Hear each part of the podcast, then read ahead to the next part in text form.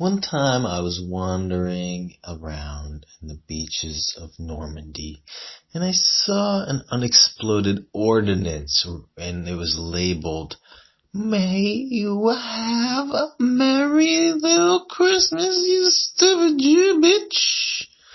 I said, wow, that's weird. I mean, the Germans wouldn't have left that because they don't care if I have a Merry Christmas. Even if I, even if it killed me, they still wouldn't wish me a Merry Christmas sarcastically. They take themselves that seriously. And it wouldn't be written, it wouldn't be made by an American company because they were defending the Jews and that, that would be against it. And then I realized, oh, it's the fucking French, you fucking, fucking cunts, you cheese cunting cunts. And I took it to the French embassy and I said, I think this is yours.